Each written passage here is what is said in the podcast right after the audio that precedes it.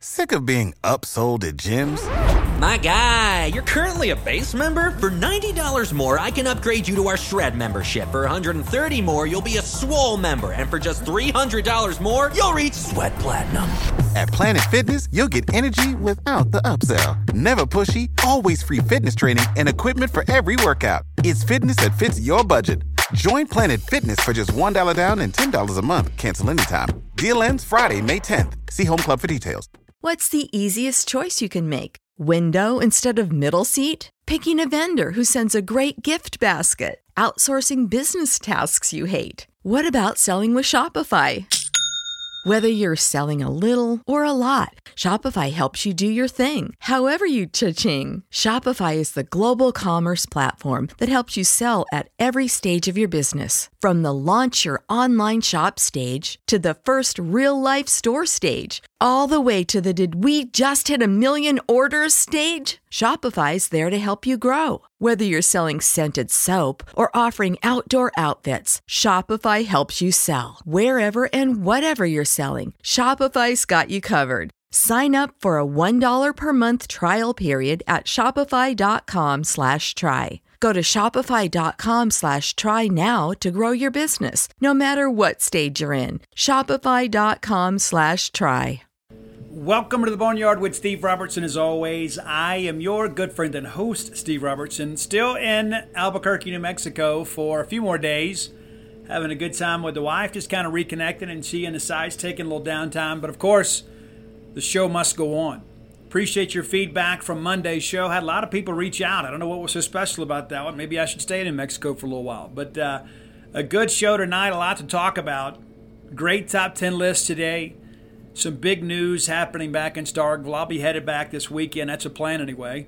Um, don't really want to leave, but got to leave. You know, life goes on. You know, can't just live uh, in a Hallmark movie. You know, we got to get back and run the show, and should be uh, probably on Monday. We'll have a media opportunity as we discuss uh, Mississippi State's bowl selection. We're going to talk about kind of the latest of what I'm hearing. Of course, you know, when my wife is working or sleeping, I'm still on the phones and kind of connected with our folks back in Starkville. So I'm eager to share that with you. I'm not just out here recreating, though I did have a great time the last couple days. We went and stayed at this uh, hot spring spa in Santa Fe, New Mexico, called uh, Oyo Caliente. I think that was correct. I think, or maybe it's Oyo, uh, Oyo Santa Fe. Either way, it was great. The hot springs spa, incredible. Did some yoga this morning felt really refreshed. Got home from that, and uh, we laid down to watch Netflix. And Netflix ended up watching us for a while because uh, took a nap. Yeah, did. She's got to work tonight, so uh, we got some cool things planned. I'm, I'm, enjoying being out here. It's been really good for me and being good for her too. Uh, it's great, and I encourage you whenever you get a chance to go do something unique with your significant other. Go make some fresh memories. Maybe get out of your comfort zone a little bit and go do some things you've never done before to kind of keep it fresh. I encourage you to do that.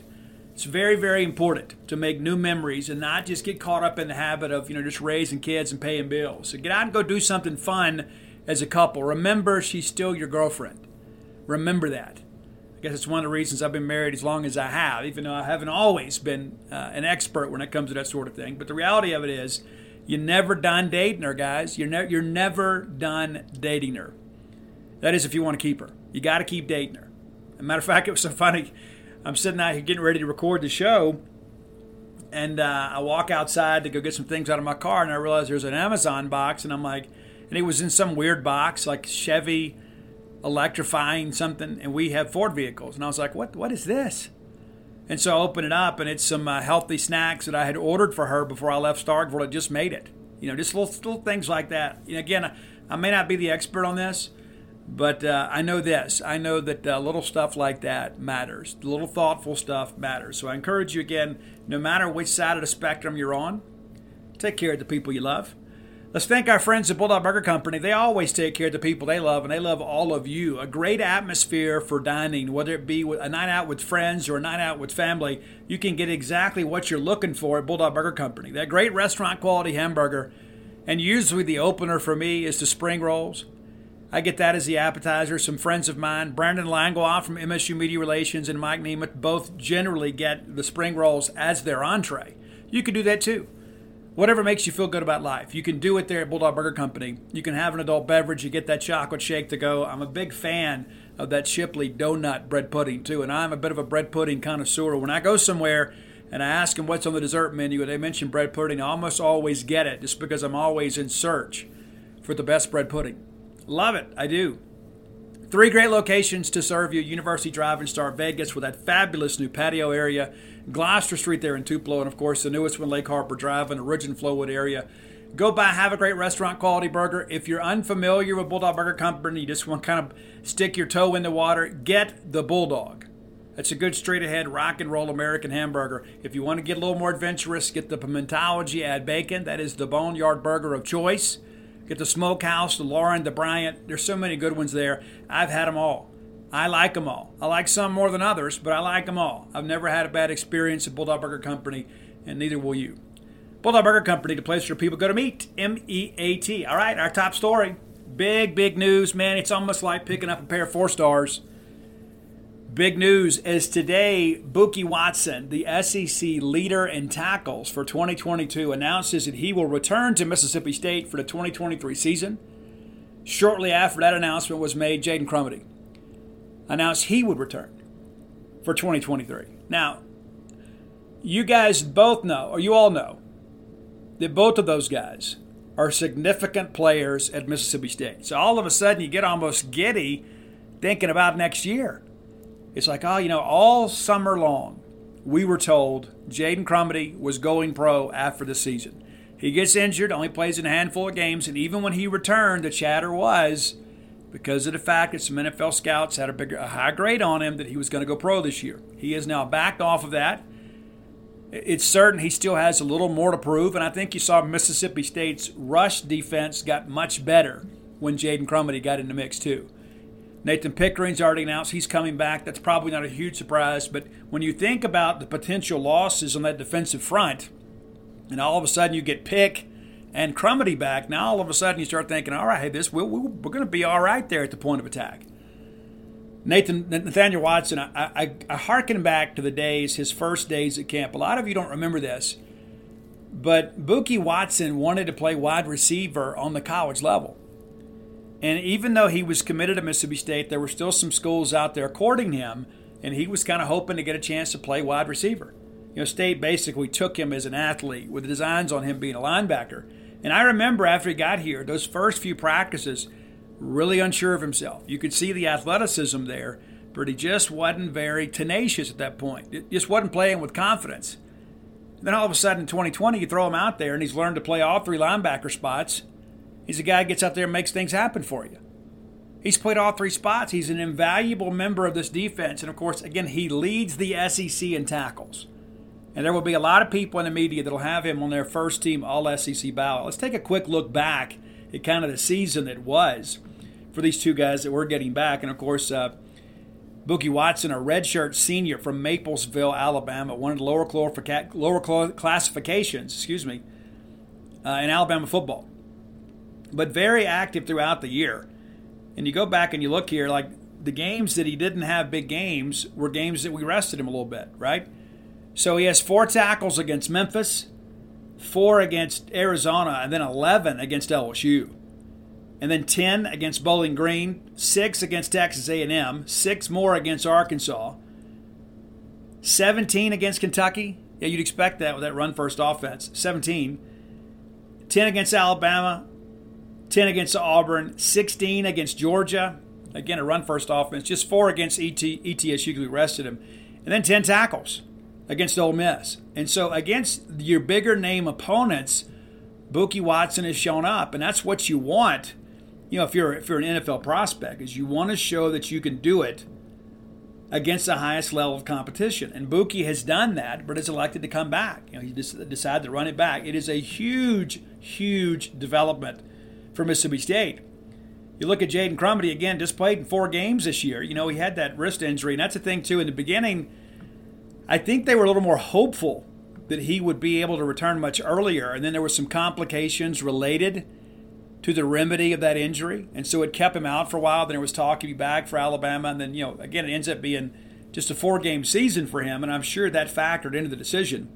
But he returns against Auburn and has three tackles. The very first play of the game, he goes out there and tracks Tank Bigsby down and makes a big tackle. Four against Georgia, just one against ETSU, and then three against Ole Miss. So again, not the year he expected to have, but was productive when he was in the game.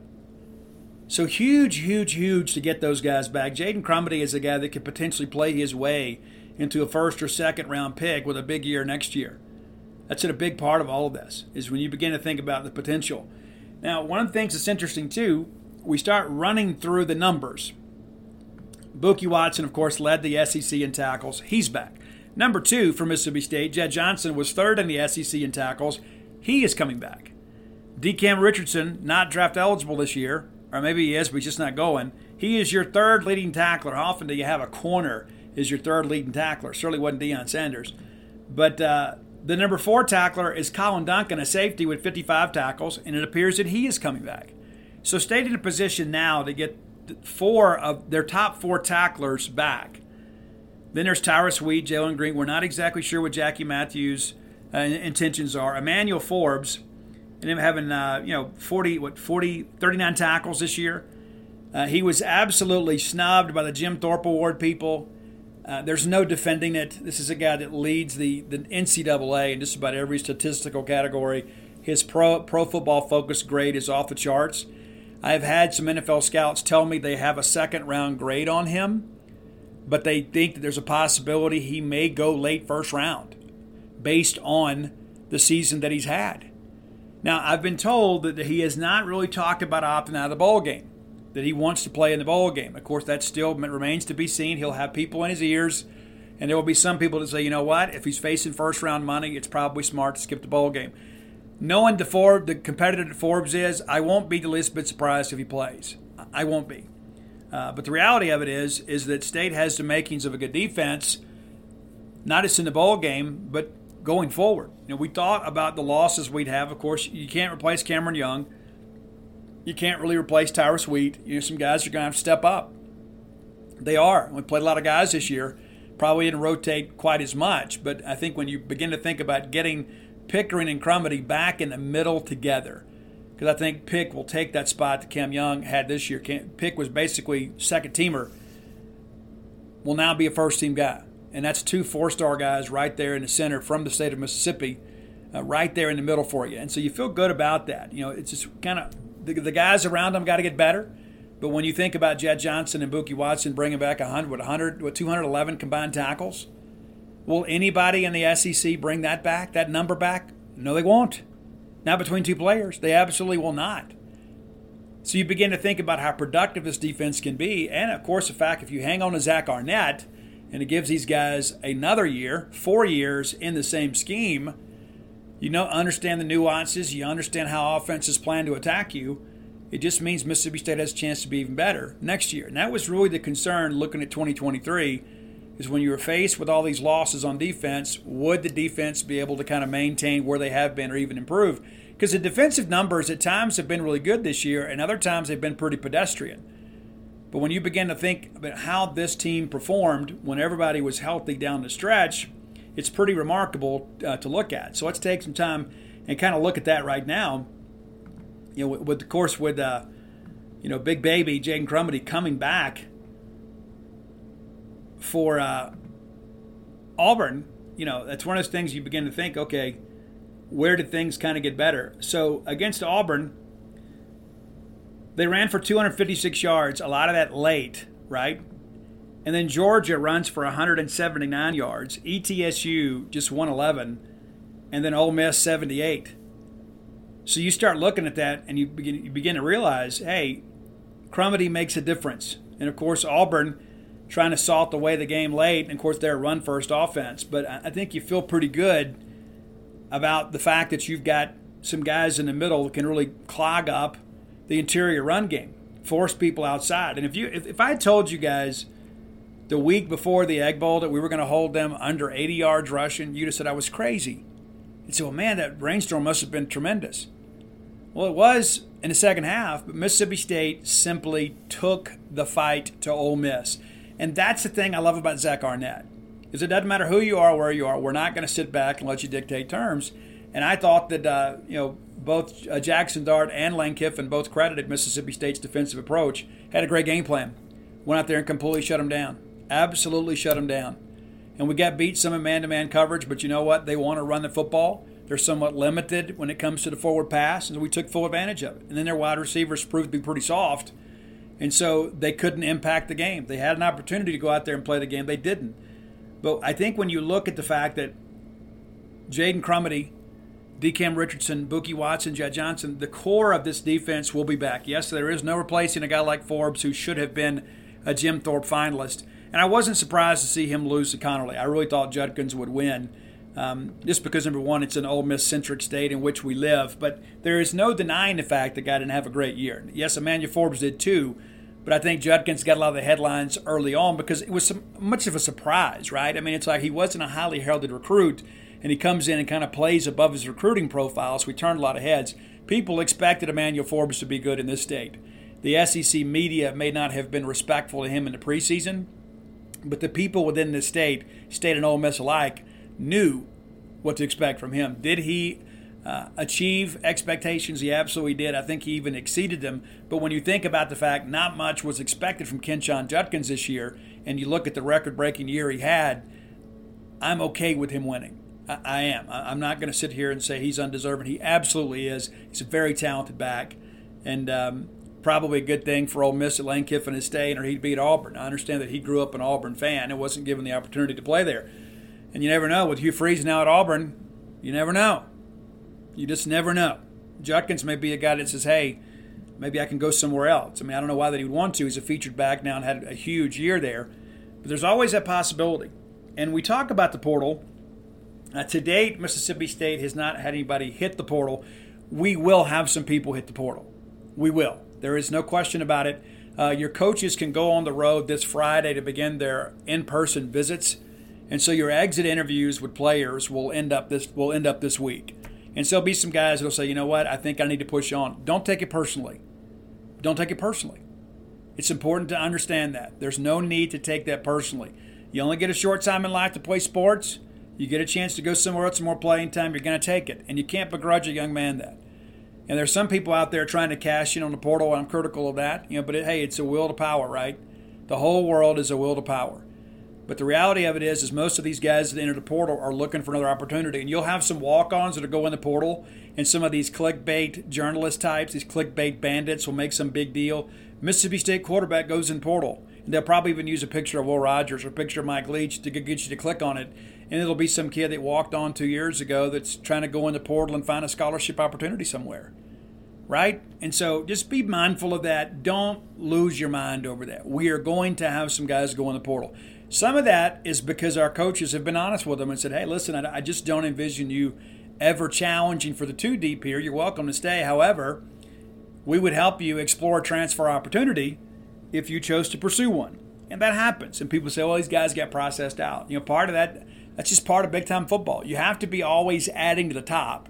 You can't let guys stay at the bottom. If they're never going to contribute, you've got to find a way you know, to maybe encourage them to pursue something else. You don't just cut them. You can't cut anybody just based on athletic performance. But, you know, like some of the guys that transferred to Southern Miss, it's because your coaches were honest with them and said, hey, guys, listen, here's the deal. Like Janari Dean's a great example. Janari Dean wanted to play running back. He wasn't going to play running back here. He could play it at Southern Miss. You know, Calvin McMilligan, uh, an amazing young man, an absolutely amazing young man but he was going to struggle to play in the Southeastern Conference. He just didn't have the footwork. His feet just weren't good enough.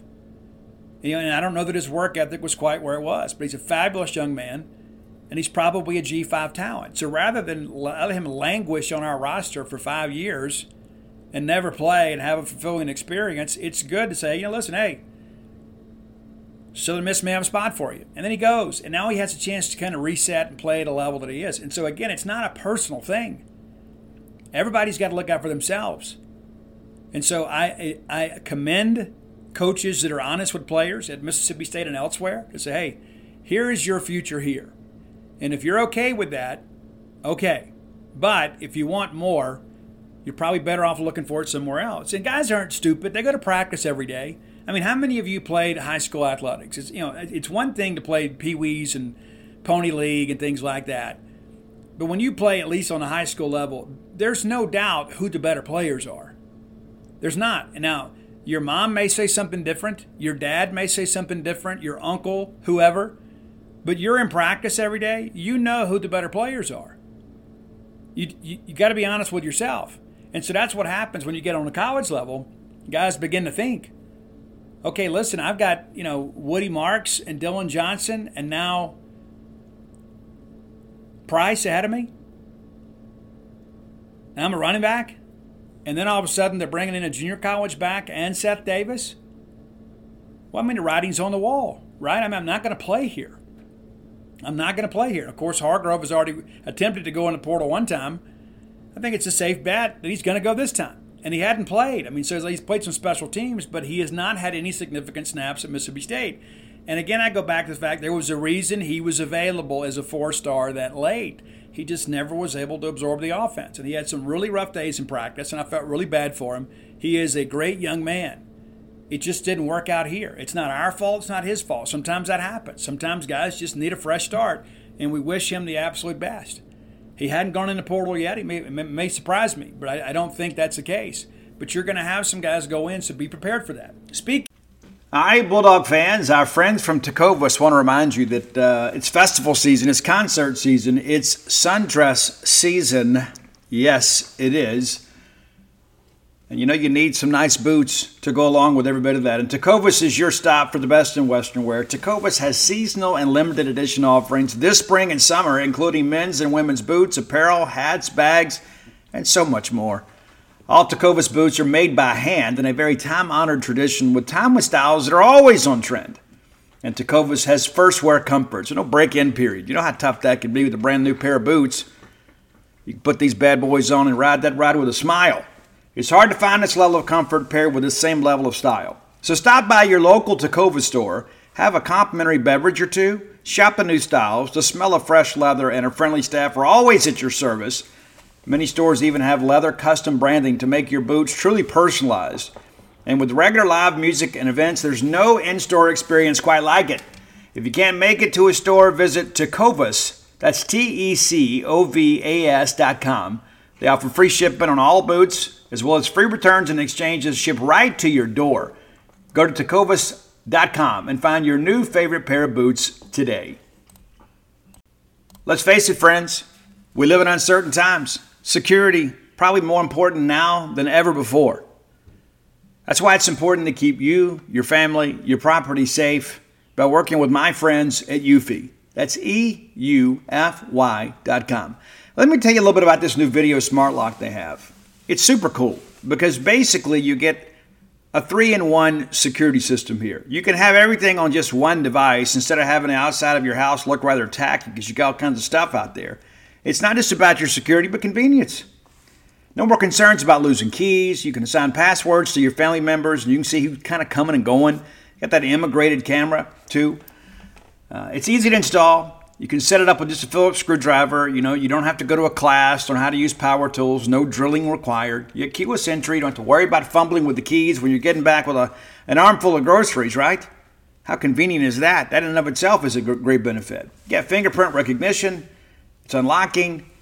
Got that AI self-learning chip. So the more you use it, the more accurate it's going to be. You don't have to worry about the battery. It's got a rechargeable battery that can last around four months and you get a notification before it runs out so you don't have to compromise your family security. You got passcode unlocking, remote control, 2K clear sight, camera. You can see who's at your door. You see these videos online all the time. Don't you think it's time for you to set something up so you can have the peace of mind of knowing that you don't have people constantly going in and out of your property? There's no monthly fee. Unlike other brands that charge you a monthly fee, you can have your recordings locally and never have to pay for storage. How cool is that? It's convenient, it's safe, it's a must have for your home today. If you already have like a video doorbell, you know sometimes people want to come and steal your, your doorbell. You don't have to worry about with, that with this. All right, so let's be sure to visit Eufy Video Lock.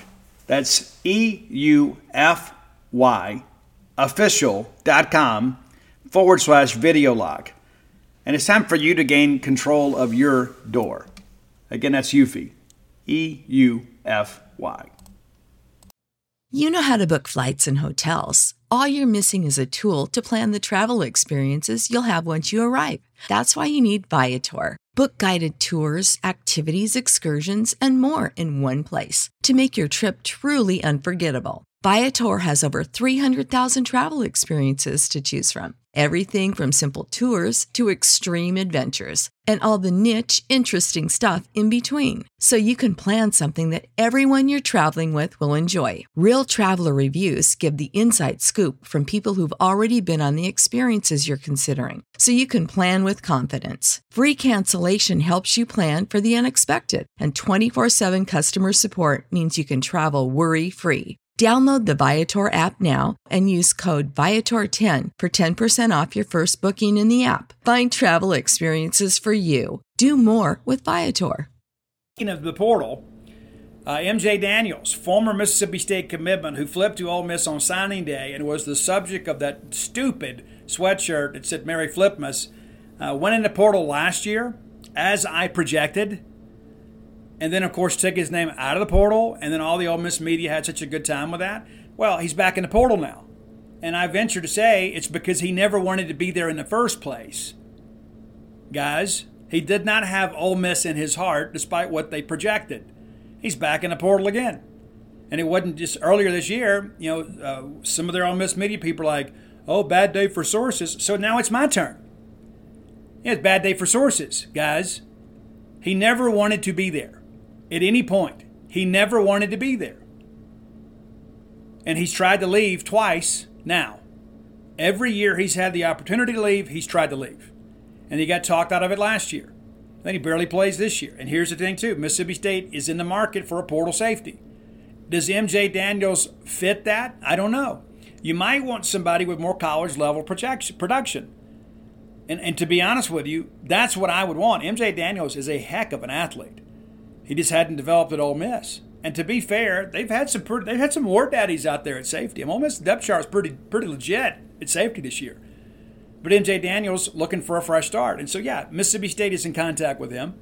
Will Mississippi State take him? I don't know. I don't know.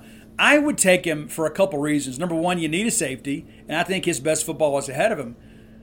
But every time that I had an official visit weekend and I was hosting an in-state prospect, I'd have MJ Daniels talk to him. If they were choosing between State and Ole Miss, I'd have him as my ace in the hole when it came to recruiting an in-state prospect that was trying to decide between State and Ole Miss. Makes perfect sense to me, right? Not only does he help you on the field, he helps you on the recruiting trail. It's a big, big part of things, huge part of things. I think it's important to understand that there there is a method to all this madness. It's not just hey, let's go take a player to take a player, but sometimes you take one that helps you in other ways than just on the field. And I think that's what MJ Daniels could do for you. I think, number one, yes, he would challenge for a spot on a two deep next year. Yes, I think he could be a potential starter at Mississippi State. But also, too, he can say, you know what, I wanted to go to Mississippi State. I had some people in my ear that kind of uh, encouraged me to go to Ole Miss to kind of put it politically correct. I went up there, I didn't like it, I tried to leave. And then all of a sudden, I couldn't leave. I had other people again in my ear about this. And so it, it took me two years, and I finally left and ended up where I wanted to be all along as Mississippi State. It's important to understand that. That's an important story and an important story that recruits need to hear. So we'll see what happens. I don't know if State goes all in trying to get him. I would absolutely take him. I know I've read some stuff on social media. People are like, oh, no, no, no. Listen, we can't let our pride get in the way of that. We really can't. We really can't. Especially if you if you if you knew the parameters and kind of the details behind the situation, you wouldn't feel that way. Simple as that. You wouldn't feel that way. The guy was under tremendous amount of pressure uh, to go to Ole Miss. He succumbed to that pressure and has basically wasted uh, two years of his career at a place that he never really wanted to be. And so here, here we are. And so that goes back to to this whole thing about these mentors and people like that that you know that they're basically looking at these situations as a chance to basically exploit a student athlete for their own gain. That happens all the time. I'm not sure of all the parameters around this one, but I, I tell you this: there's all these mentors out there. They don't care about these kids. They don't. I don't care what they tell you. I don't care how many tweets they send out or how many huddle videos they send and try to get this kid some exposure. It's all very self serving. It is. And usually, and there's a few guys in this state in particular you could mention, There's a few guys in here, like as soon as those guys are gone, they move on from them. They do. It's about them. And then and then they ultimately ruin their college careers and then they don't have to live with the fallout. So I will share this with you again, because I know that times there are some recruits and parents of recruits that listen to this show. Stick with the people that have been with you since day one.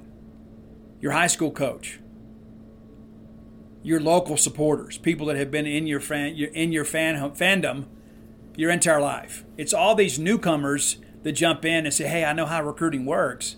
Anytime somebody contacts you or your family and says, "I know how recruiting works and I can help you," just hang up the phone. Don't respond to that text. That person's got an ulterior motive.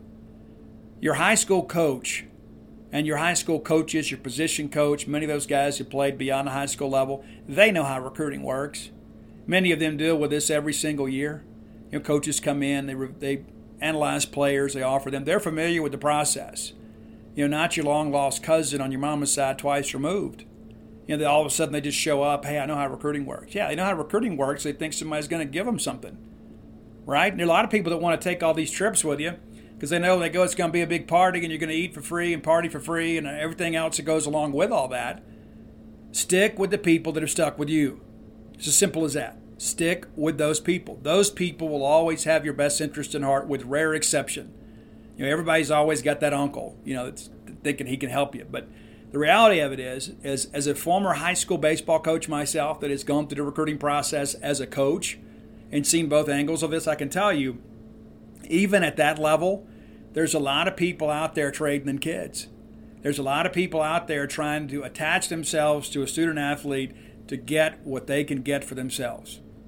Simple as that. I know. Listen, in Baton Rouge, listen, I coached at uh, I coached basketball at Hosanna Christian Academy uh, for three seasons.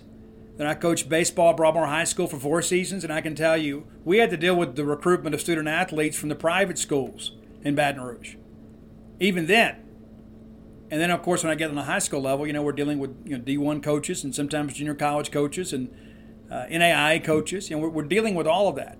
And I can tell you, the best resource for a recruiter is not your new cousin, it's your coach. Your coach has been there to see you develop and mature as a player. They can say, hey, hey, coach, when we first started playing this kid, here's where he was, here's what he did, he worked hard, he got better at this. Uh, your cousin can't tell that story. And recruiting's about relationships. And that's yours, mine, and everybody else's. You know, as your coach, you know, I, I know your family. I know culturally what's a good fit for you. I'm never going to tell you where to go, but I can kind of plead your case to another coach and say, hey, listen, he comes from a great family and here they value education. There's this, there's that. You know, your mentor doesn't know those things. All your mentor is going to do is go out there and spit out a bunch of made up stats and, hey, I can get him to come up there. I can get him to come up there. And again, that's not for you, that's for them. That's for them and the ego of their donorship. So you got to make a business decision, and that, that doesn't mean monetarily. You got to think about the long play. What is best for my long term future? Okay, yeah, I might go on a visit, I might dance with a pretty girl and get a steak dinner and get a little money in my pocket. And maybe it's like that every weekend up there. And, it, and that'll make you soft. I'll be quite honest with you, it'll make you soft. It will. You got to work for that stuff. If they give it to you, you're not going to work. I don't care who you are, where you're from, you're not going to work if they give it to you. Nothing in this life worth having is free. Nothing. And that includes official visit weekends. That includes uh, a few extra dollars in your pocket as you get ready to go back home. You know, it's one of those things, too. I, I know a lot of kids have never had much, and there are people out there that exploit that, and they do what they can and with all they can to try to help their school I, I, get it. I understand it. And it's difficult to tell a kid that's never had anything that you shouldn't take this because that's what they always say. You should do this for your mama. Do it for your mama. I, I've heard the story a million times. But I'll tell you in the end, most of those stories don't have a happy ending. It may be good for the moment, but it doesn't have a happy ending. If you sell out your talent and you sell your soul for the quick reward, life and karma has a way of getting back with you. If you cut the corner, at some point it comes back to bite you. That's just that's as that's as right as rain. You're going to find that all throughout, you know, the stories of life. I don't just mean you know uh, the Bible, but you, you go back and look in our greatest true stories and things in literature, It's the people that cut corners that rarely prosper in the end. I, I just, I'm a firm believer in that. I don't think I'm smart enough to get away with it. You know what I'm saying? And I don't think you are either. So do things the right way, and you'll be amazed at how many good things come to you in the end. All right, time for today's top 10 list, brought to you as always by closewithblair.com. Blair is a mortgage professional. I told you guys before, if you're looking to get into a home, Blair Chandler can make that happen for you. If you're a non conforming borrower, perhaps you've got an atypical property, Blair has seen it all and done it all. We're going to be pushing first mortgages right now. Many of you have thought, you know what, the, the, the dream of home ownership has escaped me. And so I'm at my wits' end, Steve. I'm just going to have to rent and maybe hopefully inherit something someday. You don't have to live that way. Blair Chandler can make that dream come true for you. Give him a call or text today at 601 500 2344. Again, at 601 500 2344. Visit him on his website, Close with Blair, C L O S E with Blair, B L A I R dot com. Mention to Blair you heard about him on the Boneyard. He's going to pay for your appraisal. That's a great value. It's about a $500 value. Be sure and check out that today. All right, top 10 list. In honor of all these guys coming back, I wanted to uh, let's do a special top 10 list in honor of these guys coming back. So this is going to be a very diverse list. We got some rock, we got some classic rock, we got some rap, we got some country, got a little bit of everything. Because I'm so happy we got our dudes back, right? All right, number 10. You go back to that Ratt EP, and then of course they carried this one song over on the Out of the Cellar, which was the full, first full length LP for Ratt. It is the classic track Back for More. Because Jaden Crumedy, Bookie Watson, back for more. Number nine, this probably uh, probably excites Mississippi State fans, and this song was a great electronic song, and many of you probably saw it on um, Vegas Vacation for the first time when uh, Audrey and then went out to the field party or whatever. It's Ready to Go from Republica, which I think is the first time we featured that song on our top 10 list. Ready to Go from Republica. Number eight, a band that we've had on the show before, a band that's very special to me. My mother in law loved them with all she had. They were without a doubt her favorite band. And uh, at her funeral, we played Collective Soul rather than gospel hymns. It just wasn't who she was. But number eight, It's Better Now from Collective Soul. I love that track. It's a great driving track. And again, I think right now, everybody in the Bulldog fan base, after tonight's news, feeling a lot better now. Number seven, our we dip our toe into the country music waters here. And this guy, even though he's a country guy, got a little rock element to him. It's Jason Aldean's We Back. You thought we were gone, but you're wrong. We back. Number six, our first rap song of the day. And hopefully Roy can find this on Spotify. He was having some trouble earlier. But uh, you guys, everybody that's attended a game at Davis Wade Stadium and probably Humphrey Coliseum has heard this song or they've heard this artist. It's T.I., who I love. I think T.I. is amazing. You've heard Bring 'em Out, Bring 'em Out. We're going with I'm Back from T.I. on our list tonight. Number five, one of my favorite bands. If, if you are a fan of this show, you know that I'm a huge Alter Bridge fan. My favorite Alter Bridge album is Blackbird from start to finish. It is an album that I discovered at a very, very dark part of my life. And uh, shortly after my dad had died, it was one of those things that every song just seemed to be a hymn about life. And um, there is a track on there that maybe is not on my Alter Bridge favorites, but we're going with uh, Coming Home from Alter Bridge. And if you're unfamiliar with Alter Bridge, I would tell you the first album, One Day Remains, amazing. But Myles Kennedy helped write Blackbird and is and responsible for a lot of the guitar playing, the rhythm stuff, and they brought some of his own material with it. It is an absolute masterpiece. And Coming Home is is a highlight on that album.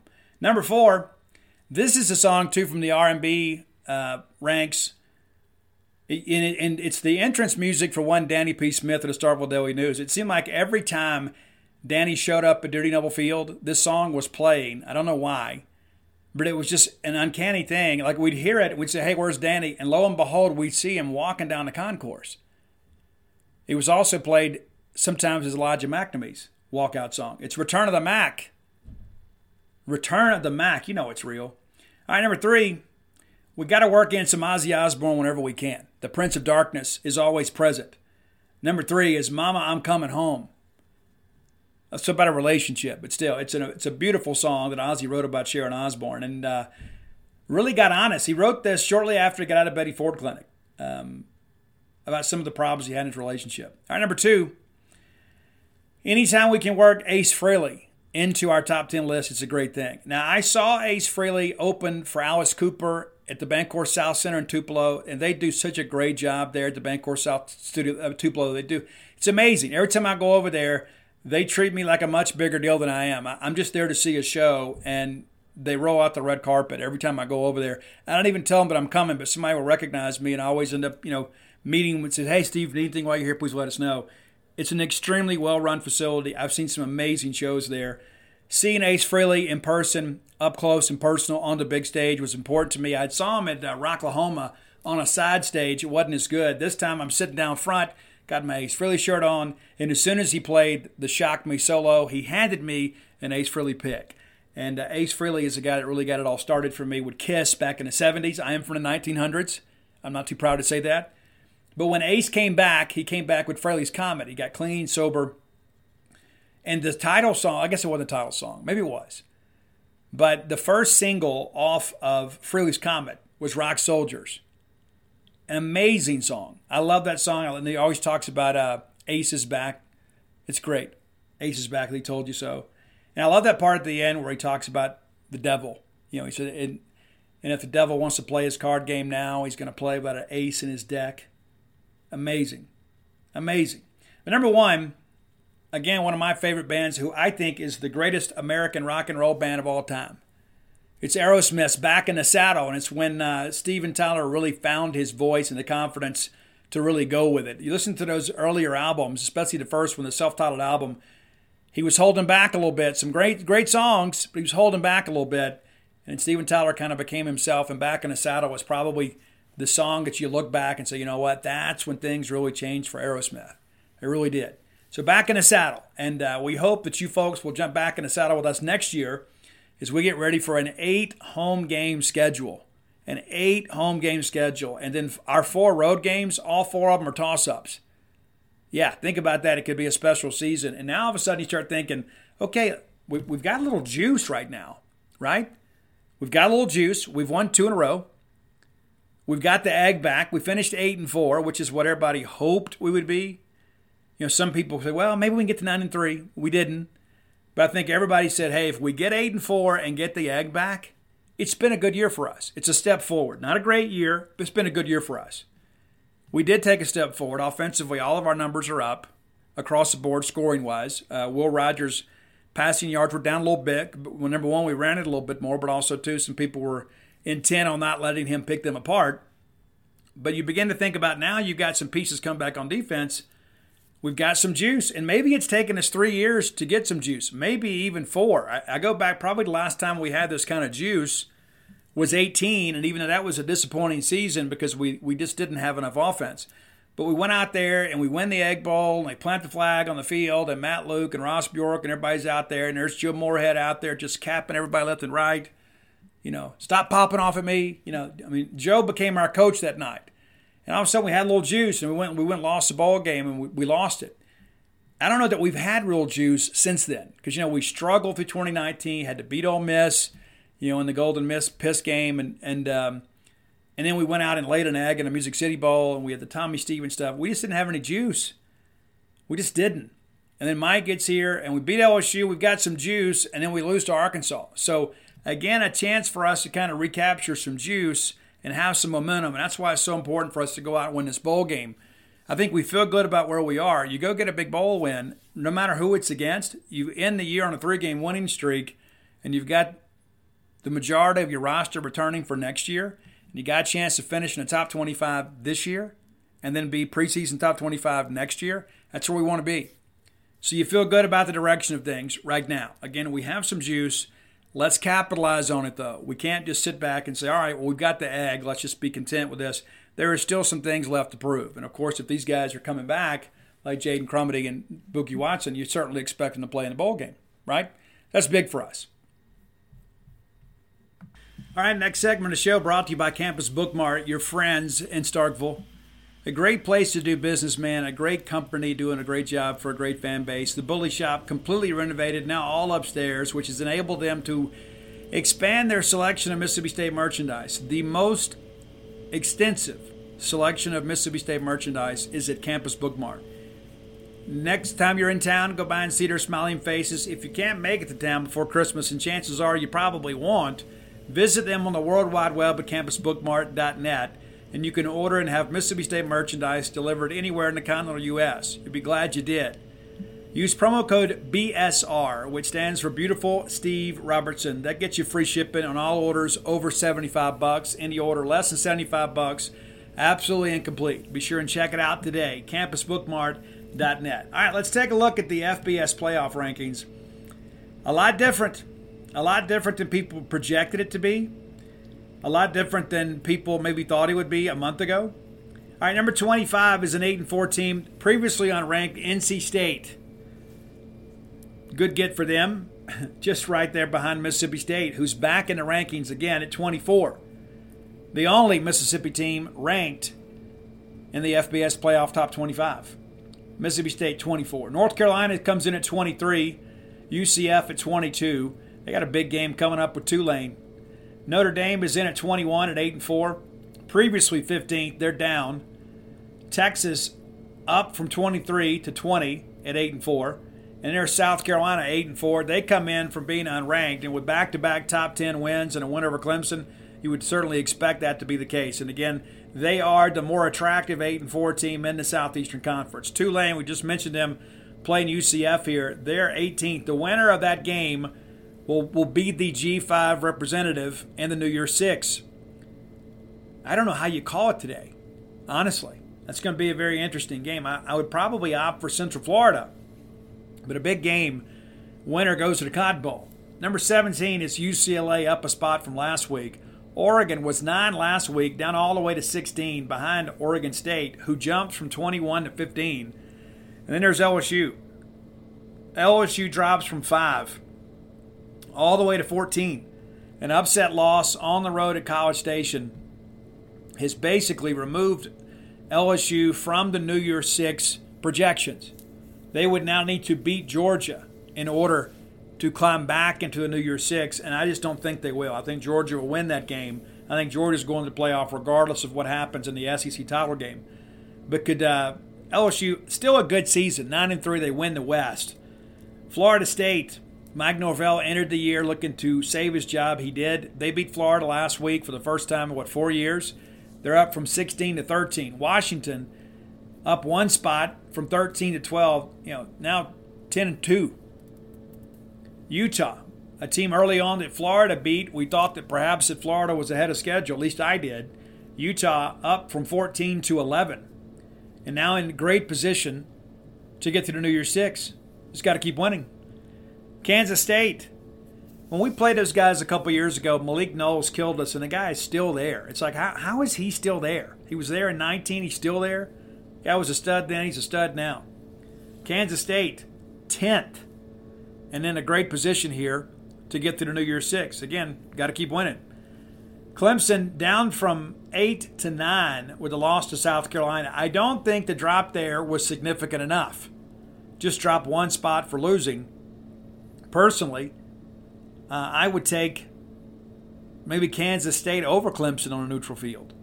Penn State is eight. A lot of discussion today that uh, should Ohio State remain at five, that the Rose Bowl would take Penn State because of Ohio State's recent trips out to Pasadena.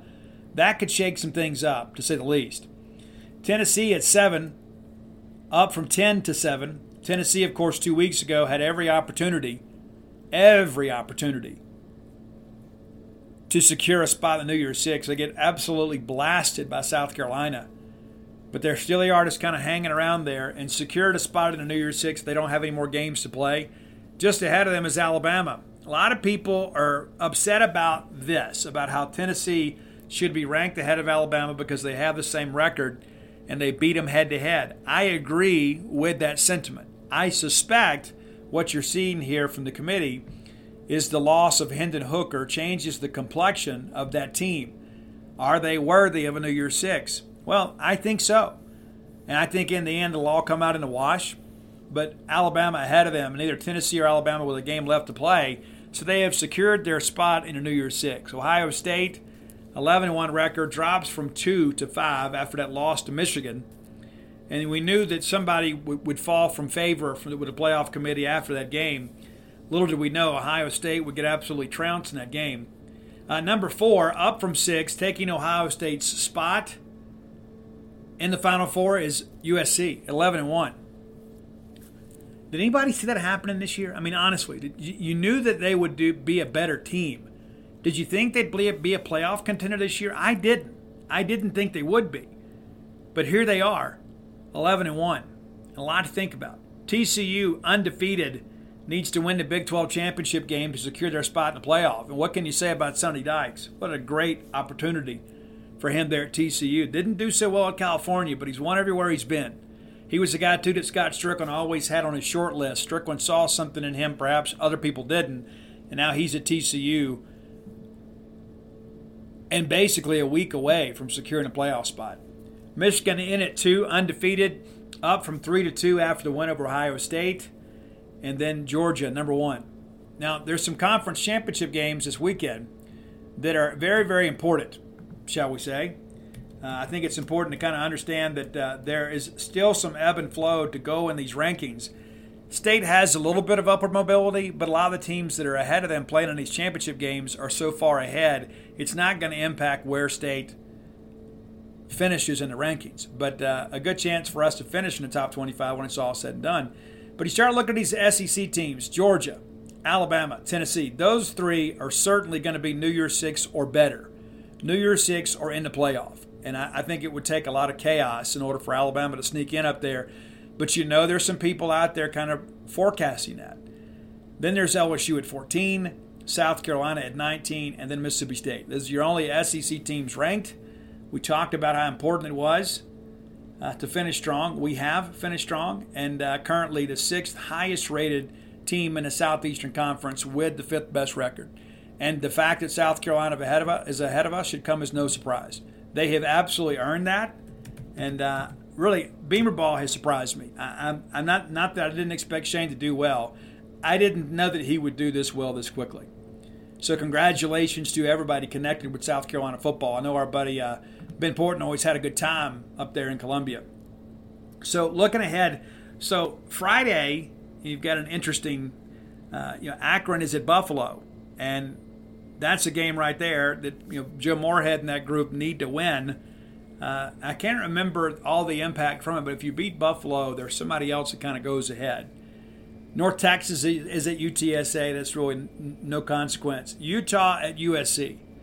Now, if Utah can handle USC, that really changes a lot of things. Number one, it secures Utah a spot in the New Year's Six. They're right there as it is. But of course, if they lose this game, they fall from the ranks of the New Year's Six. I think USC remains as a New Year's Six team, but if Utah beats them, it would knock USC out of the playoffs. And then perhaps Ohio State or even Alabama could move forward. Kansas State is at TCU in the Big 12 championship game. That game's at the AT&T Stadium in Arlington. That'll be a huge game. That is the morning game on ABC. Excited to see how that thing plays out. And again, Kansas State needs to win to maintain a spot in the New Year's Six. Of course, LSU and them are, are hoping that the team like TCU would hang on here. Again, TCU wins, they're in the playoff. Kansas State wins, they're in the New Year's Six, as would TCU be. Uh, so you, it wouldn't allow upward mobility for LSU. However, if TCU beats Kansas State, then perhaps LSU could move ahead. I just don't think that they're going to have the the maybe. I think they're going to have to win the SEC championship game to have any upward mobility. I think I think LSU is a team that is probably not as sexy as some people would like for them to be. Uh, LSU, of course, is uh, that Georgia. That's an afternoon game on Saturday and then at the same time is the uh, Central Florida and Tulane game. That's going to be in uh, Yulman Stadium there in New Orleans. So that's at Tulane. Awfully interesting to see if John Rhys, Plumlee and those guys can, can get it done. Purdue is against Michigan in the Big Ten championship game. You, you like Michigan here, and then you know, Clemson and North Carolina in the ACC game. So, again, some games to watch, some things to really pay attention to that could impact the bowl picture. Now, the latest information that I have about the SEC Bowl picture, I shared with you on Monday that it appears Mississippi State's three preferences will be the ReliaQuest Bowl, the former Outback Bowl in Tampa, the Gator Bowl, and Music City. Now, there is some talk the Vegas Bowl really wants Mississippi State, and I'm told there is some chatter, but that is an unlikely probability. That could change depending on what happens on Saturday. There is a lot of discussion that Ray Tanner and the folks at South Carolina want to play Notre Dame. They want that helmet sticker opportunity. Now, Brett McMurphy is a guy that I that I trust. He is a name that has been around forever and a day. He is currently projecting Notre Dame to go to the Outback Bowl. South Carolina, I understand, has some some Outback Bowl fatigue, but they prefer the matchup rather than the location. They would love to go to the Gator Bowl and play Notre Dame. And so their their placement is going to happen before ours. So if South Carolina goes to Outback, there's a good chance we go to Gator. If South Carolina goes to Gator, there's a good chance we go to Outback. I was told today, and of course things change every day, there's a better than 50% chance of State going to the Outback Bowl.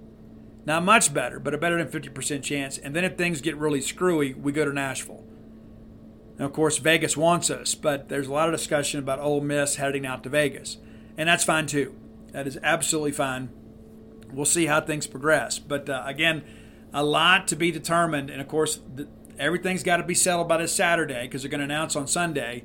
So there's a lot of if then type scenarios out there. If Georgia wins, this is where everybody goes. If LSU wins, this is where everybody goes. So it's important to kind of understand there's still a lot of moving parts to this. It does appear that State is in, in line to go to a Florida bowl game.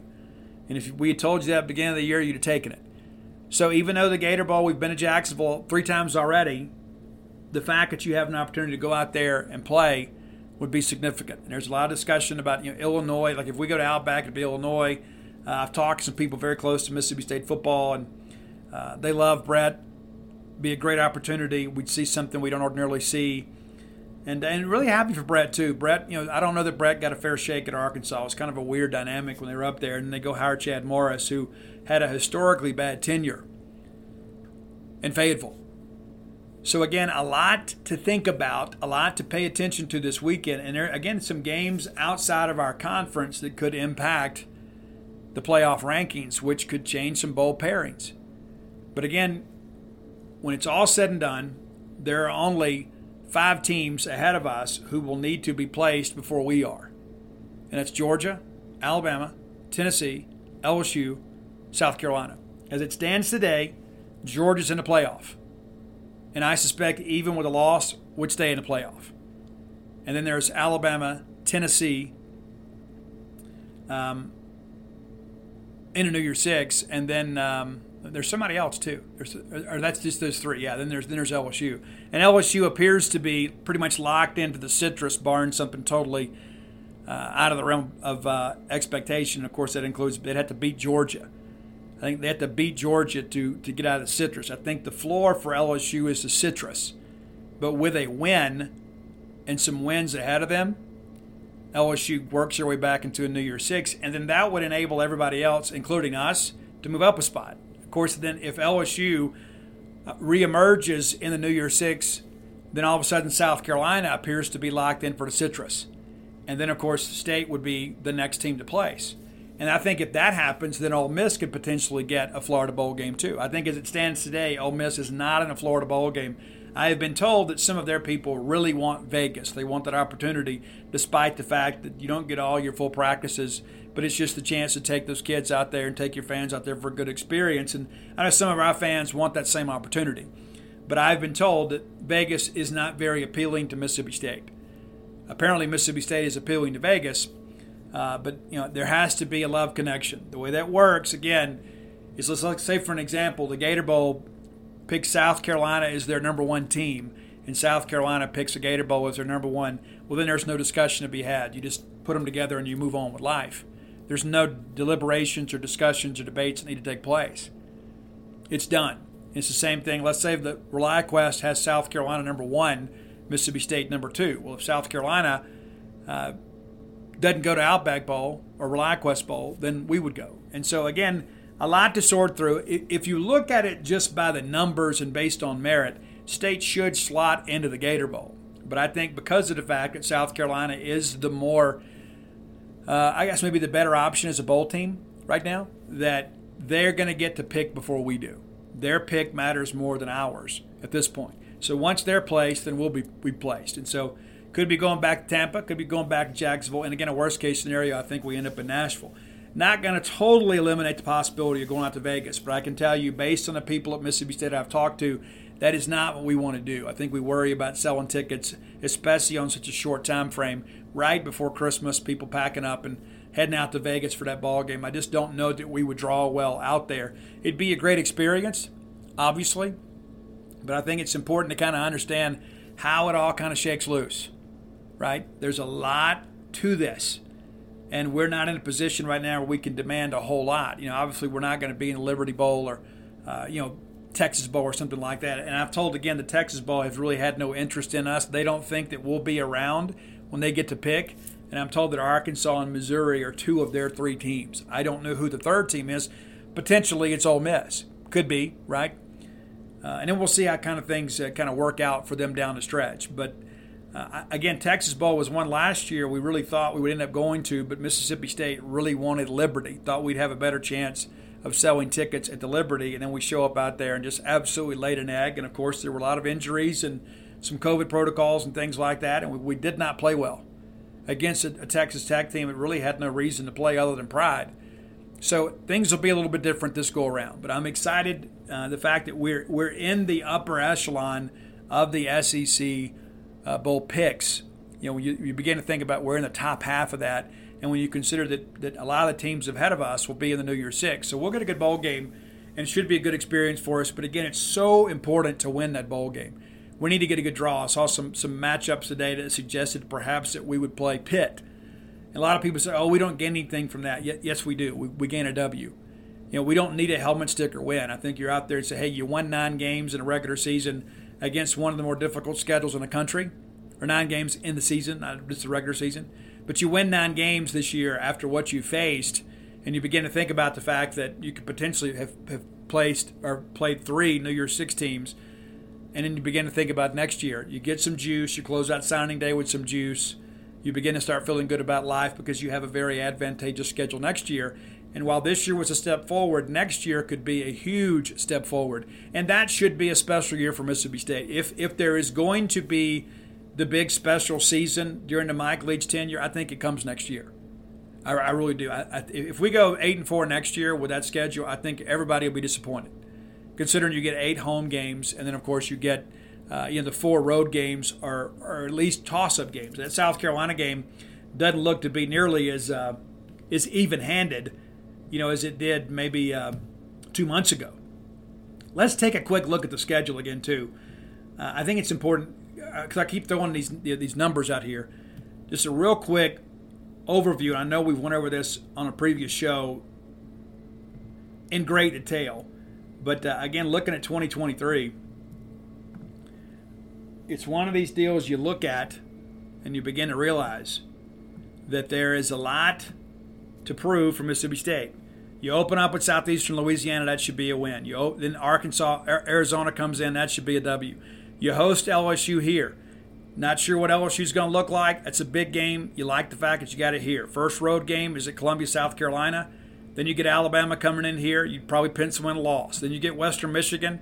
You go to Fayetteville, could be a completely different looking Arkansas team. I think that they are beginning to to swoon a little bit. Then you go to Auburn. That's you know, State has had some success against Auburn the last couple of years. Going to be the Hugh Freeze staff over there. Defense is going to have to play well.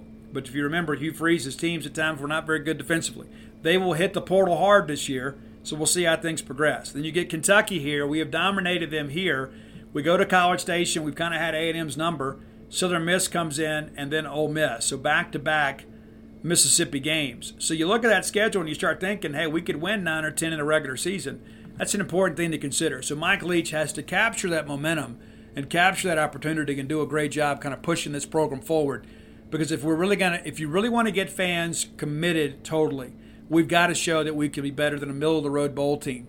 We've done that historically, and I know we've got a great bowl streak together. And again, last year we had to sweat it out we thought we were going to be a team potentially six and six. We ended up beating Auburn and A&M on the road, which propelled us to seven and five. This year we wanted to take a step forward. We did. But I think, again, this is a building block, not a destination. I think it's important to understand that if we're really serious about contending for championships and being a competitor in the West, we've got to prove that next year. We've got to take advantage of a very, very friendly college football schedule. There's no reason that State shouldn't win all four of the non conference games. And you begin to think, too, hey, well, there, there's no way we should be worse than 500. So that makes you 8 and 4 again. But I think with what you have coming back and the way the schedule lays out for you, you've got to have a winning record in the conference next year. You absolutely have to. You win nine in the regular season, you could win 10 in the ball game. But I think, again, if State takes the step forward we need them to take next year, it could potentially be a 10 win regular season. Then you're talking about a real historic season uh, for Mike Leach and Mississippi State. It's important to understand it's not just about extending the bowl streak. It's about getting into a potential New Year's Six game. If State goes 10 and 2 in a regular season next year, you're, not, you're probably not going to win the West, but you probably finish second in the West, and you probably finish in the top 12 of the FBS playoff rankings. That's important to understand. It's not just about everybody that makes the playoffs, it's navigating our way to a New Year's Six game, which is something we haven't done since 2014. All right, final segment of the show brought to you by your friends at Portico. I've told you guys before, if I was moving to Starkville now, Portico is where I would move. Absolutely, without a doubt, I would want to be that close to campus, 1.1 miles away from all things maroon. What could be better than that? And you're tucked away there in a little neighborhood uh, with other Bulldog fans. Phase one completely sold out. Phase two underdeveloped, now many of those homes also sold. There are some other lots available, so if you need a custom build, they can accommodate you. Reach out to our friend Brooks Bryan It's 601 416 8075. Again, that's 601 416 8075. Told you guys before, easy to get to. Turn off 82 on a 12 like going to campus. The very first right is Pat Station Road. You go through the four way stoppers, Portico on the right. Give yourself a self guided tour.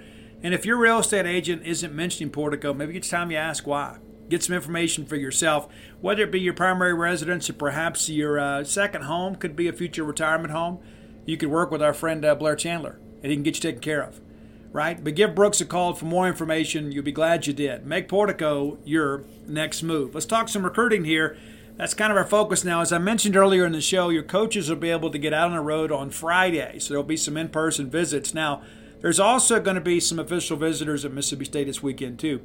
We are still finalizing that list, and uh, so make sure you keep up with Paul Jones over at genespage.com. Uh, Paul putting the biscuits out each and every day uh, during the week to kind of let you know what's happening, what's going on. Uh, but as, as things stand now, Kobe Keenum, Kentucky commitment, took an unofficial visit to state a while back, expected to be back this weekend. Uh, that is something to keep an eye on. Now, Kobe Keenum is a guy, too, that we're basically down to one high school offensive lineman. There's no question about it. We're only going to take one more high school offensive lineman. Could be him, could be somebody else. And I think it's important to kind of understand that too that you know all of these offers have an expiration date. There's never a situation where every player gets to go all the way to signing day. As teams' needs are met, then their previous offer is no longer valid. And so Mississippi State, again, expected to take one more high school offensive lineman. You could see a real push late for Amari Smith from Brookhaven. He is a guy that uh, has really blossomed as a senior, 6'7, 295 pounds. He has not set an official visit to Mississippi State yet, though one is in the mix. Now, if Kobe Keenum commits to Mississippi State, then I think that eliminates Amari Smith, unless he's a guy you ultimately take late in February, should you have room available. I think Amari Smith is a guy that's got some dirty about him, too. I think it's just a matter of time before he really becomes and blossoms into a great college player. The thing about Kobe Keenum is he is somewhat limited in his uh, projectability position wise. Probably a center, could be a guard. You know, we've had Cole Smith play some at guard. Uh, not the biggest guard, but plays really big. And I think Cole Smith's been a driving force behind this team this year. But Kobe Keenum and Amari Smith, I think it is an either or situation between those two. And I think they'll wait and see what Keenum does before they go all in on Amari Smith. But again, that is a situation to really watch in the days ahead. I do think State will make a big push with Amari to kind of get him in the boat sooner rather than later.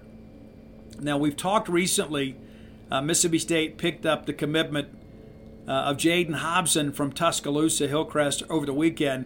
This is something that we foresaw happening shortly after he was offered from Mississippi State.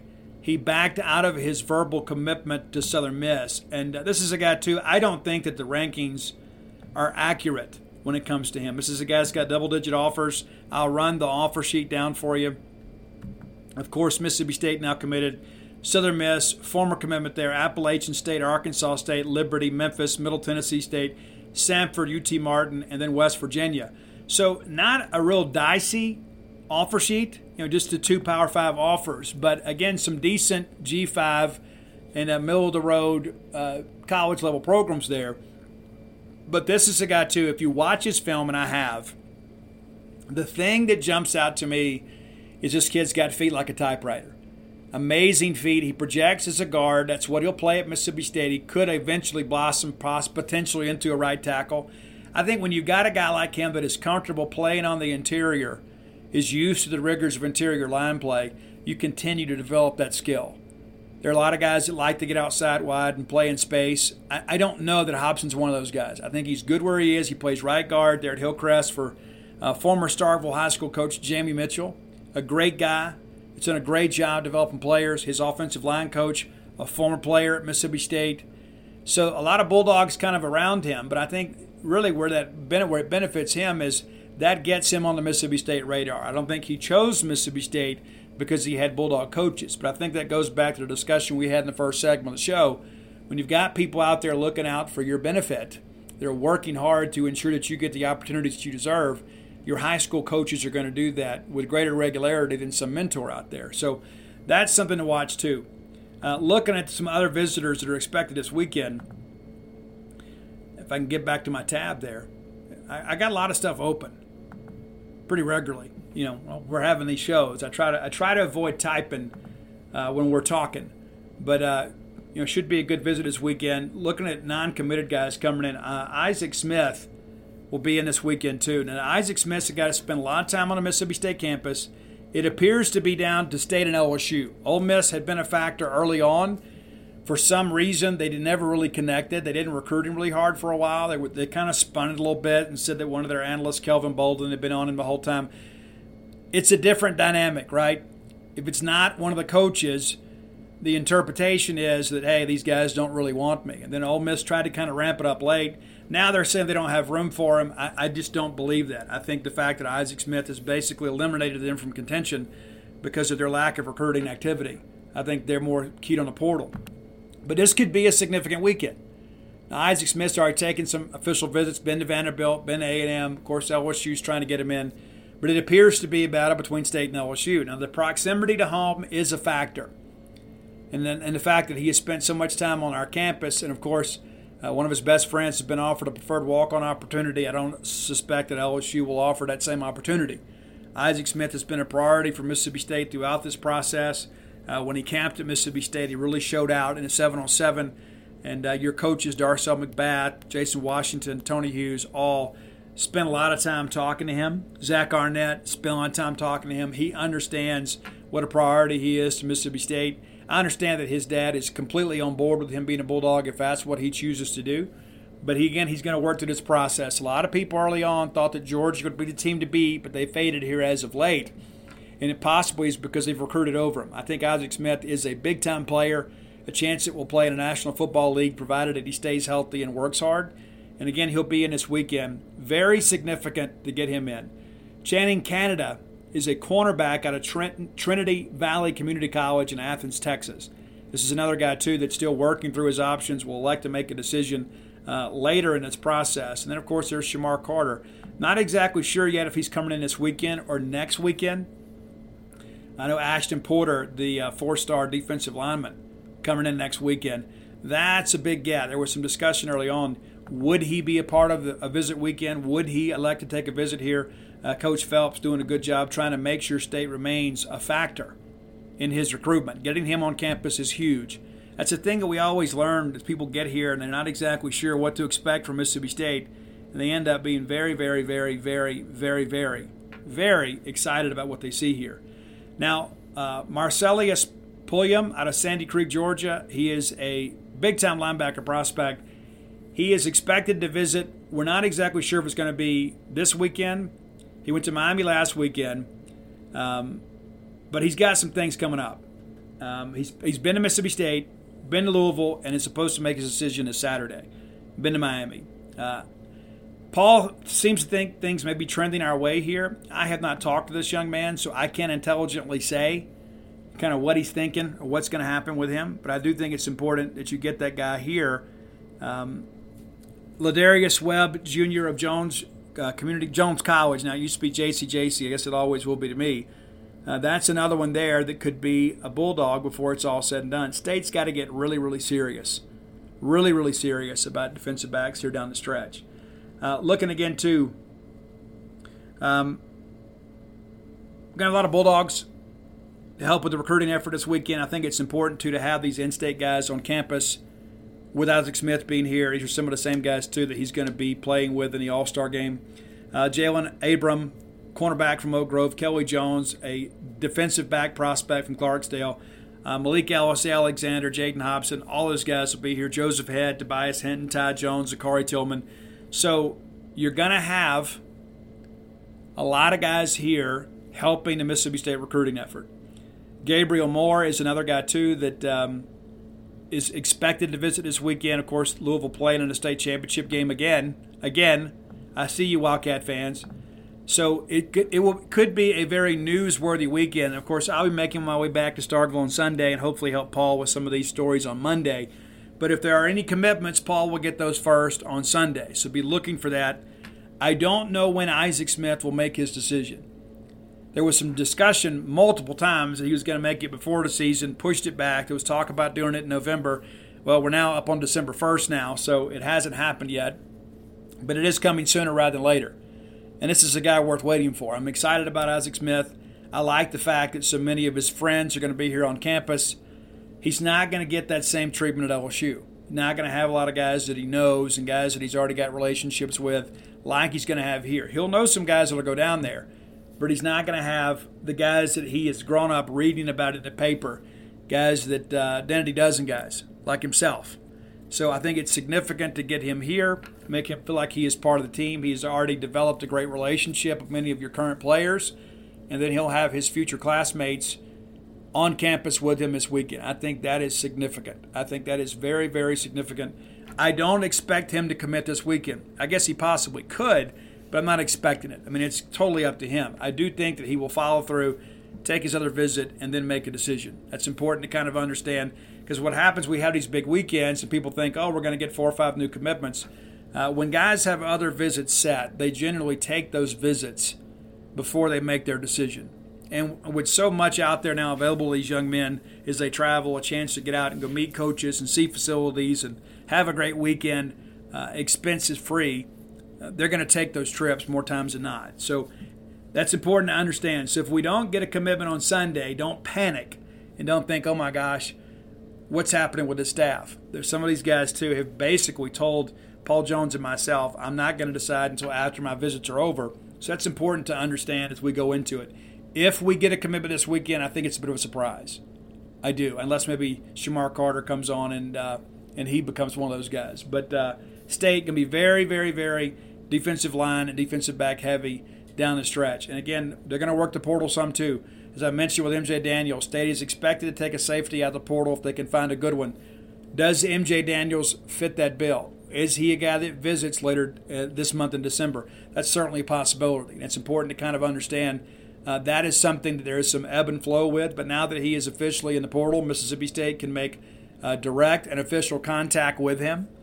And there's a couple other guys from Ole Miss that have hit the portal. You know, Luke is a guy that a lot of you guys know and love. Uh, you know, his dad, Chad, obviously very involved in Mississippi State football for a long time as one of our team doctors. Luke elects to go to Ole Miss. They bring in Jackson Dart. They have an open quarterback competition. Ultimately, Jackson Dart wins that competition. Luke did not play enough this year to uh, to burn his red shirt, so he still has plenty of eligibility left. We wish him the best. I don't think he's an option at Mississippi State. I don't. But no matter where he ends up, I'll be cheering for him. He is a great young man from a great family. And of course, you know, I'm not opposed to bringing in a transfer portal quarterback just to provide some competition at the position. It's the most important position on the field. So if you bring in somebody else and it makes Will Rogers better, then it's worth the scholarship money in my estimation. I expect Will to be better next year anyway. But if you bring in somebody and it makes him work a little bit harder, then the better off I think everybody is. And I don't think there should ever be a sacred cow when it comes to uh, portal work. If you have a chance to add to the top of your talent level, you want to do that. You don't want to burn a scholarship on a guy that's never going to play. You know, and I think too, it's going to be difficult for for us to go out and get a guy, a quarterback that says, you know what, hey, they got a three-year starter coming back. They already knows the nuances of the offense, and Mike Leach knows him well. Yeah, I'm going to go get all that I can get. You know, I think it's going to be difficult to make that happen, but it's important to understand you can't rule anything out at this point. You absolutely cannot rule anything out. And maybe it's a transfer, it's a walk on. You know, maybe there's some people out there that say, hey, you know what? I can afford to do it. I want to go play in the air raid and I'll compete and maybe I go into coaching one day. I would love to be able to learn under the tutelage of one Mike Leach. So at this point, there's going to be some new names. Probably a junior college or portal defensive lineman. Could see a junior college or portal offensive lineman, though I think it's going to be difficult to get those guys because we're going to be expected four returning starters. Four returning starters in the offensive line. And you think about Steven Losoya, and of course, uh, Cannon Boone's a guy they're really excited about. You know, uh, you've got some depth there at that center position, so that would probably open up a spot for Kwatrivous Johnson to go back on the left side. Maybe he's at left tackle. Nick Jones is at left guard. I think Nick has done enough. Enough at this point, you expect him uh, to be back, and so you'll have five guys back that have starting experience. And so maybe you just slide Losoya in the center, and then you put Dollar Bill or Nick Jones at left tackle, and you feel good about uh, your right side with Cole Smith and Cam Jones. And Cam Jones not expected to play in the ball game. Got a little bit banged up against Ole Miss, and not expected to be back uh, for the for the ball game. And so that'll have some musical chairs in some respects. Albert Reese, I thought, had some good moments against Ole Miss. He got beat a couple times too, but once he did, he settled in. I thought he got better as the game went along. And I think that, again, the future is Albert Reese at right tackle. But when you got a guy like Cam Jones, then you know he's kind of a, a Swiss Army knife type guy that can play up and down the line just a competitor. And I think when you look at Amari Smith at Brookhaven, he's kind of like Cam Jones in that respect. I think he's a guy that can kind of fit in where you need him to get in, and you kind of work through the process with him. But uh, I like where we sit right now. I don't know if we're on enough star power, though, right? So I don't know how much it's going to impact us in the rankings. Maybe we end up top 30, and I think some of that is an indictment on the talent level in Mississippi this year. You've got some guys that have some ability that are developmental guys that maybe are not headliners that have drawn some high rankings. It doesn't mean they're not going to develop into good players. I mean, people people forget uh, we beat Holmes Community College for Benardrick McKinney. If I'm not mistaken, we beat Holmes Community College for Johnthan Banks too. And both of those guys went to the National Football League. And so we're about a developmental program. We're going to develop you and make you better here.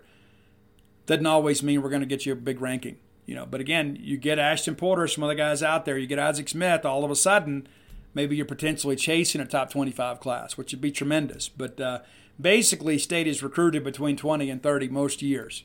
It's pretty rare for us to consistently get back to back top 25 classes.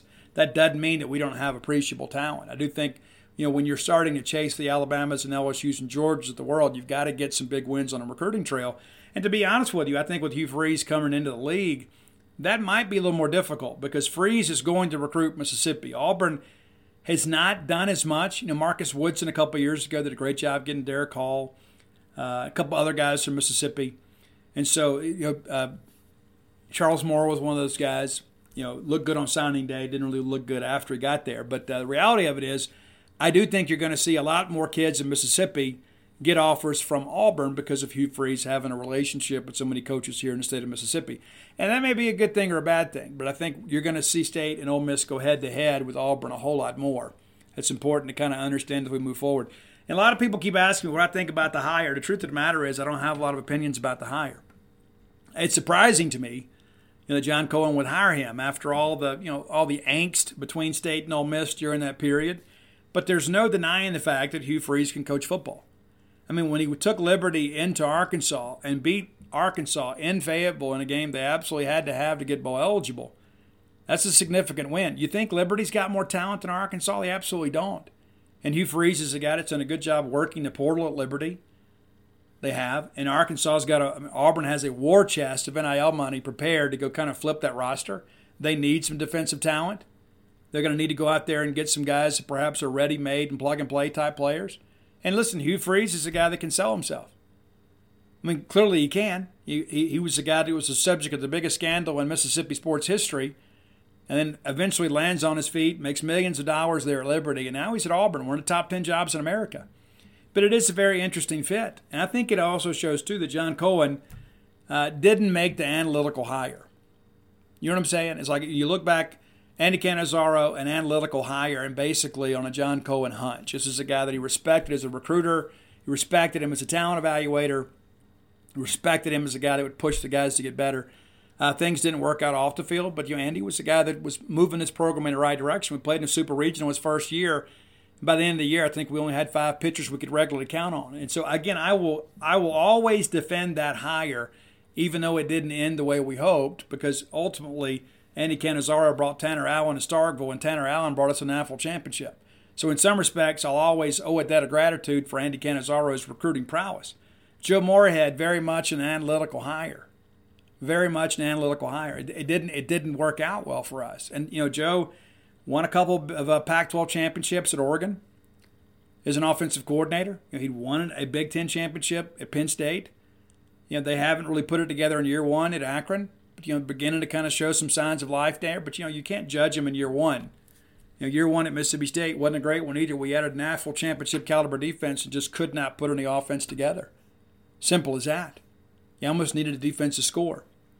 You know, Nikki McCray-Penson, uh, I don't know if I'd call that an analytical hire. I think that was one of those situations where I think we went out there maybe overthought it a little bit too much. You know, this is a lady that had an incredible pedigree as a player, both coll- collegiately and professionally. And then she had a nice stretch there at Old Dominion and thought, you know what, this is a lady on the rise. And of course, Dawn Staley was somebody that highly endorsed her. And we brought her in, and she just simply wasn't ready for the job. And so you got to wear that. Mike Leach, not an analytical hire. That's a guy that's a proven professional. Chris Jans, not an analytical hire. I think that's one about finding the right fit. You find a guy that, you know, grew up in a double wide trailer on a dirt road. He understands what it's like to struggle. He understands what a lot of our young people in this state, in this region, grow up in, the environments they grow up in. Sam Purcell, not an analytical hire, but told by told by many to be the top women's basketball recruiter in the country while he was at Louisville. And you see what he's doing now, getting top 100 players. That's what Vic Schaefer did. Vic injected enthusiasm into the program, embraced our fan base. You guys loved him back. And then he went out and recruited at such an incredible level. It took Mississippi State women's basketball to a level we'd never seen before. I think Purcell is going to have us back in the mix competing for Final Fours. I, I really do. I believe that. And I think John Cohen learned as he went along, but he did not make the analytical hire here. He absolutely didn't. I think you, you I think he went with the best coach available.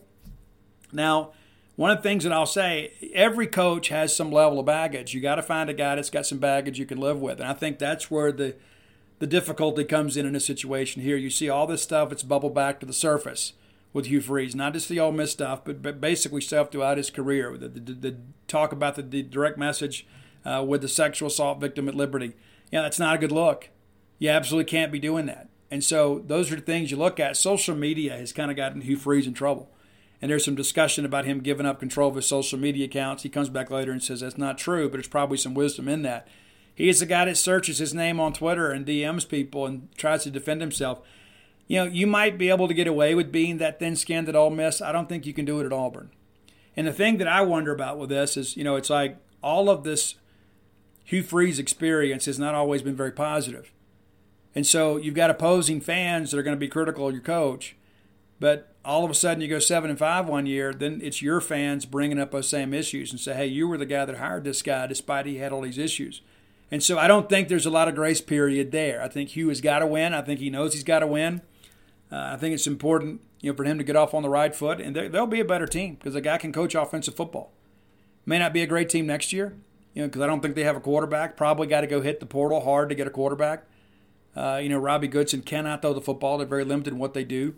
I do think the right decision was made to keep Cadillac Williams and his associate head coach and running backs coach. There are a lot of people that wouldn't have agreed to that. I guarantee you that was probably a sticking point for John Cohen. We have to keep Cadillac, and that's absolutely the right decision. But it's going to be awfully interesting to see how this thing unfolds. But uh, listen, I have no ill will in my heart for one Hugh Freeze. Absolutely do not. Have no ill will in my heart doing it. I, I, I don't think he's a great person. I hope that he has learned from his past mistakes. Uh, his social media behavior would suggest perhaps that he hasn't. Uh, but my hope is that his personal failings are behind him. Uh, again, I, I don't want to see the guy, you know, serve a life sentence for all this stuff. But uh, the reality of it is, is I had all these people reaching out to me for comment, and I told them all, no, I'm, I don't, I don't want to comment on that. I'm going to comment here on the show. Uh, but I, want John to be successful at Auburn, but not at our expense. You know, but you know, I hope they, they put together a pretty good program and maybe go eight and four and lose the Iron Bowl and lose Mississippi State and you know maybe go beat Ole Miss for us. You know, hey, you know, all that's a good thing. Anytime it's a good loss on Ole Miss, it's, it's you know it's interesting. But it is an interesting dynamic to have Hugh Freeze back in the league after so many years. People were saying he'd never be allowed back, and now here he is. And I had some people uh, share with me earlier this year they thought this would be the year he'd get an opportunity in the SEC because they felt like he had served his time, that he had paid the penance, uh, penance for for what he'd done. And the reality of it is he has paid a very steep price, but now here he is. Uh, really, in, in, many respects, I guess a story of redemption. Whether you like it or not, he's here. And uh, I do agree the press conference came off a little bit awkward. It did. Um, but, you know, I, again, you want to give people the benefit of the doubt. You know, I'm a person, too, that believes in change. I mean, there's so many things that I did when I was a younger person that if, I would be embarrassed to tell you about. Now, I'm, I'm, I'm pretty much a transparent person. But there are some things even back then, and even though it's been 30 years, I look back on that and I think, man, how in the world? Why did I do that? You know, and uh, there are some things that I did, and thank goodness the statute of limitations is running on those things. You know, it's just one of those things that happens in life. You know, when you get you, you run with the wrong crowd, you end up doing the wrong thing. But I'm a story of redemption too, and there are people even to this day that on social media will bring up something that I did when I was 19 years old. I mean, I'm 50. And you would think, you know, people always talk about, well, you know, you go through the system and you pay your debt to society and, and you can kind of be reintroduced to society and, and lead a productive life. But, but people never forget. They never forget. And I submit to you the things that I've done pale in comparison to some of the things Hugh Freeze has done.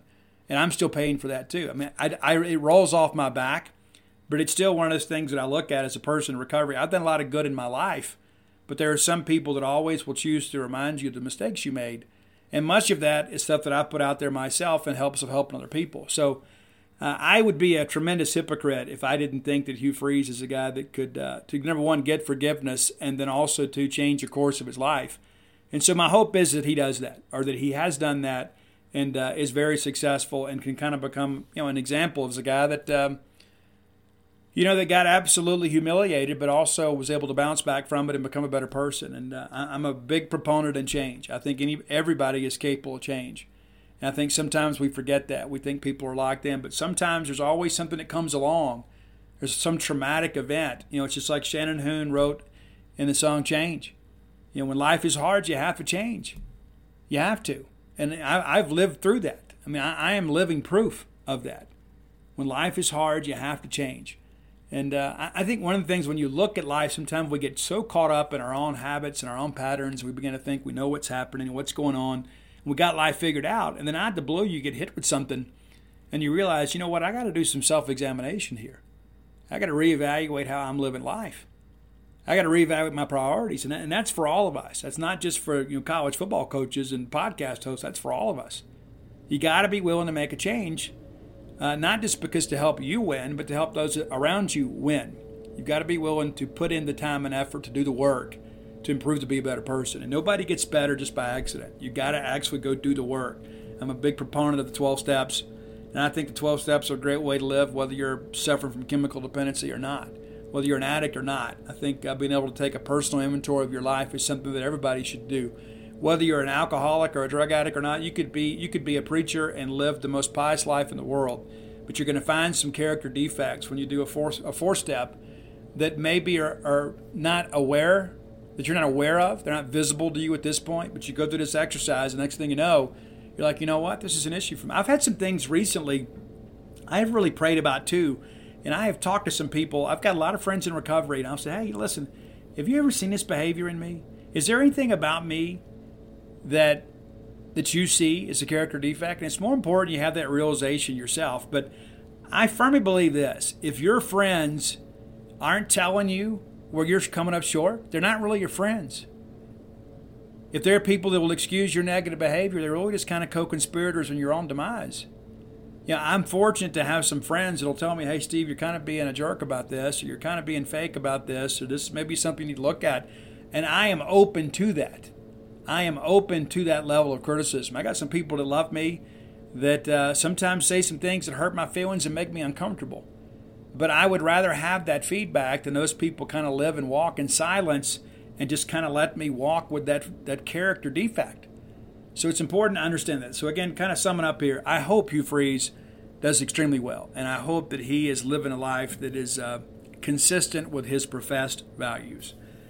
All right, that's it for today. We'll be back on Friday. I'll probably record Thursday night, so you'll have the show first thing Friday. A little bit later today because the wife and I went and spent the day together and did some super cool stuff. And so I apologize for this show being late, but I'll record probably the same time tomorrow night. So when you wake up Friday, you'll have your show. If you hadn't done so yet, go to dogpilethebook.com. You get all the sports books there. We've had a big run on Flim Flam here as of late. Thanks, Auburn fans. Uh, but you go to Dogpile the Book, you can get Flim Flam, Stark Villains, Alpha Dogs, and Dogpile. And if you got friend, Auburn f- fans and your family, maybe you get them a copy of Flim Flam for Christmas. They probably need to know what they're getting into. If you're looking for Bloomsville Leander, you can find it at Amazon.com, BarnesandNoble.com, BooksAMillion.com.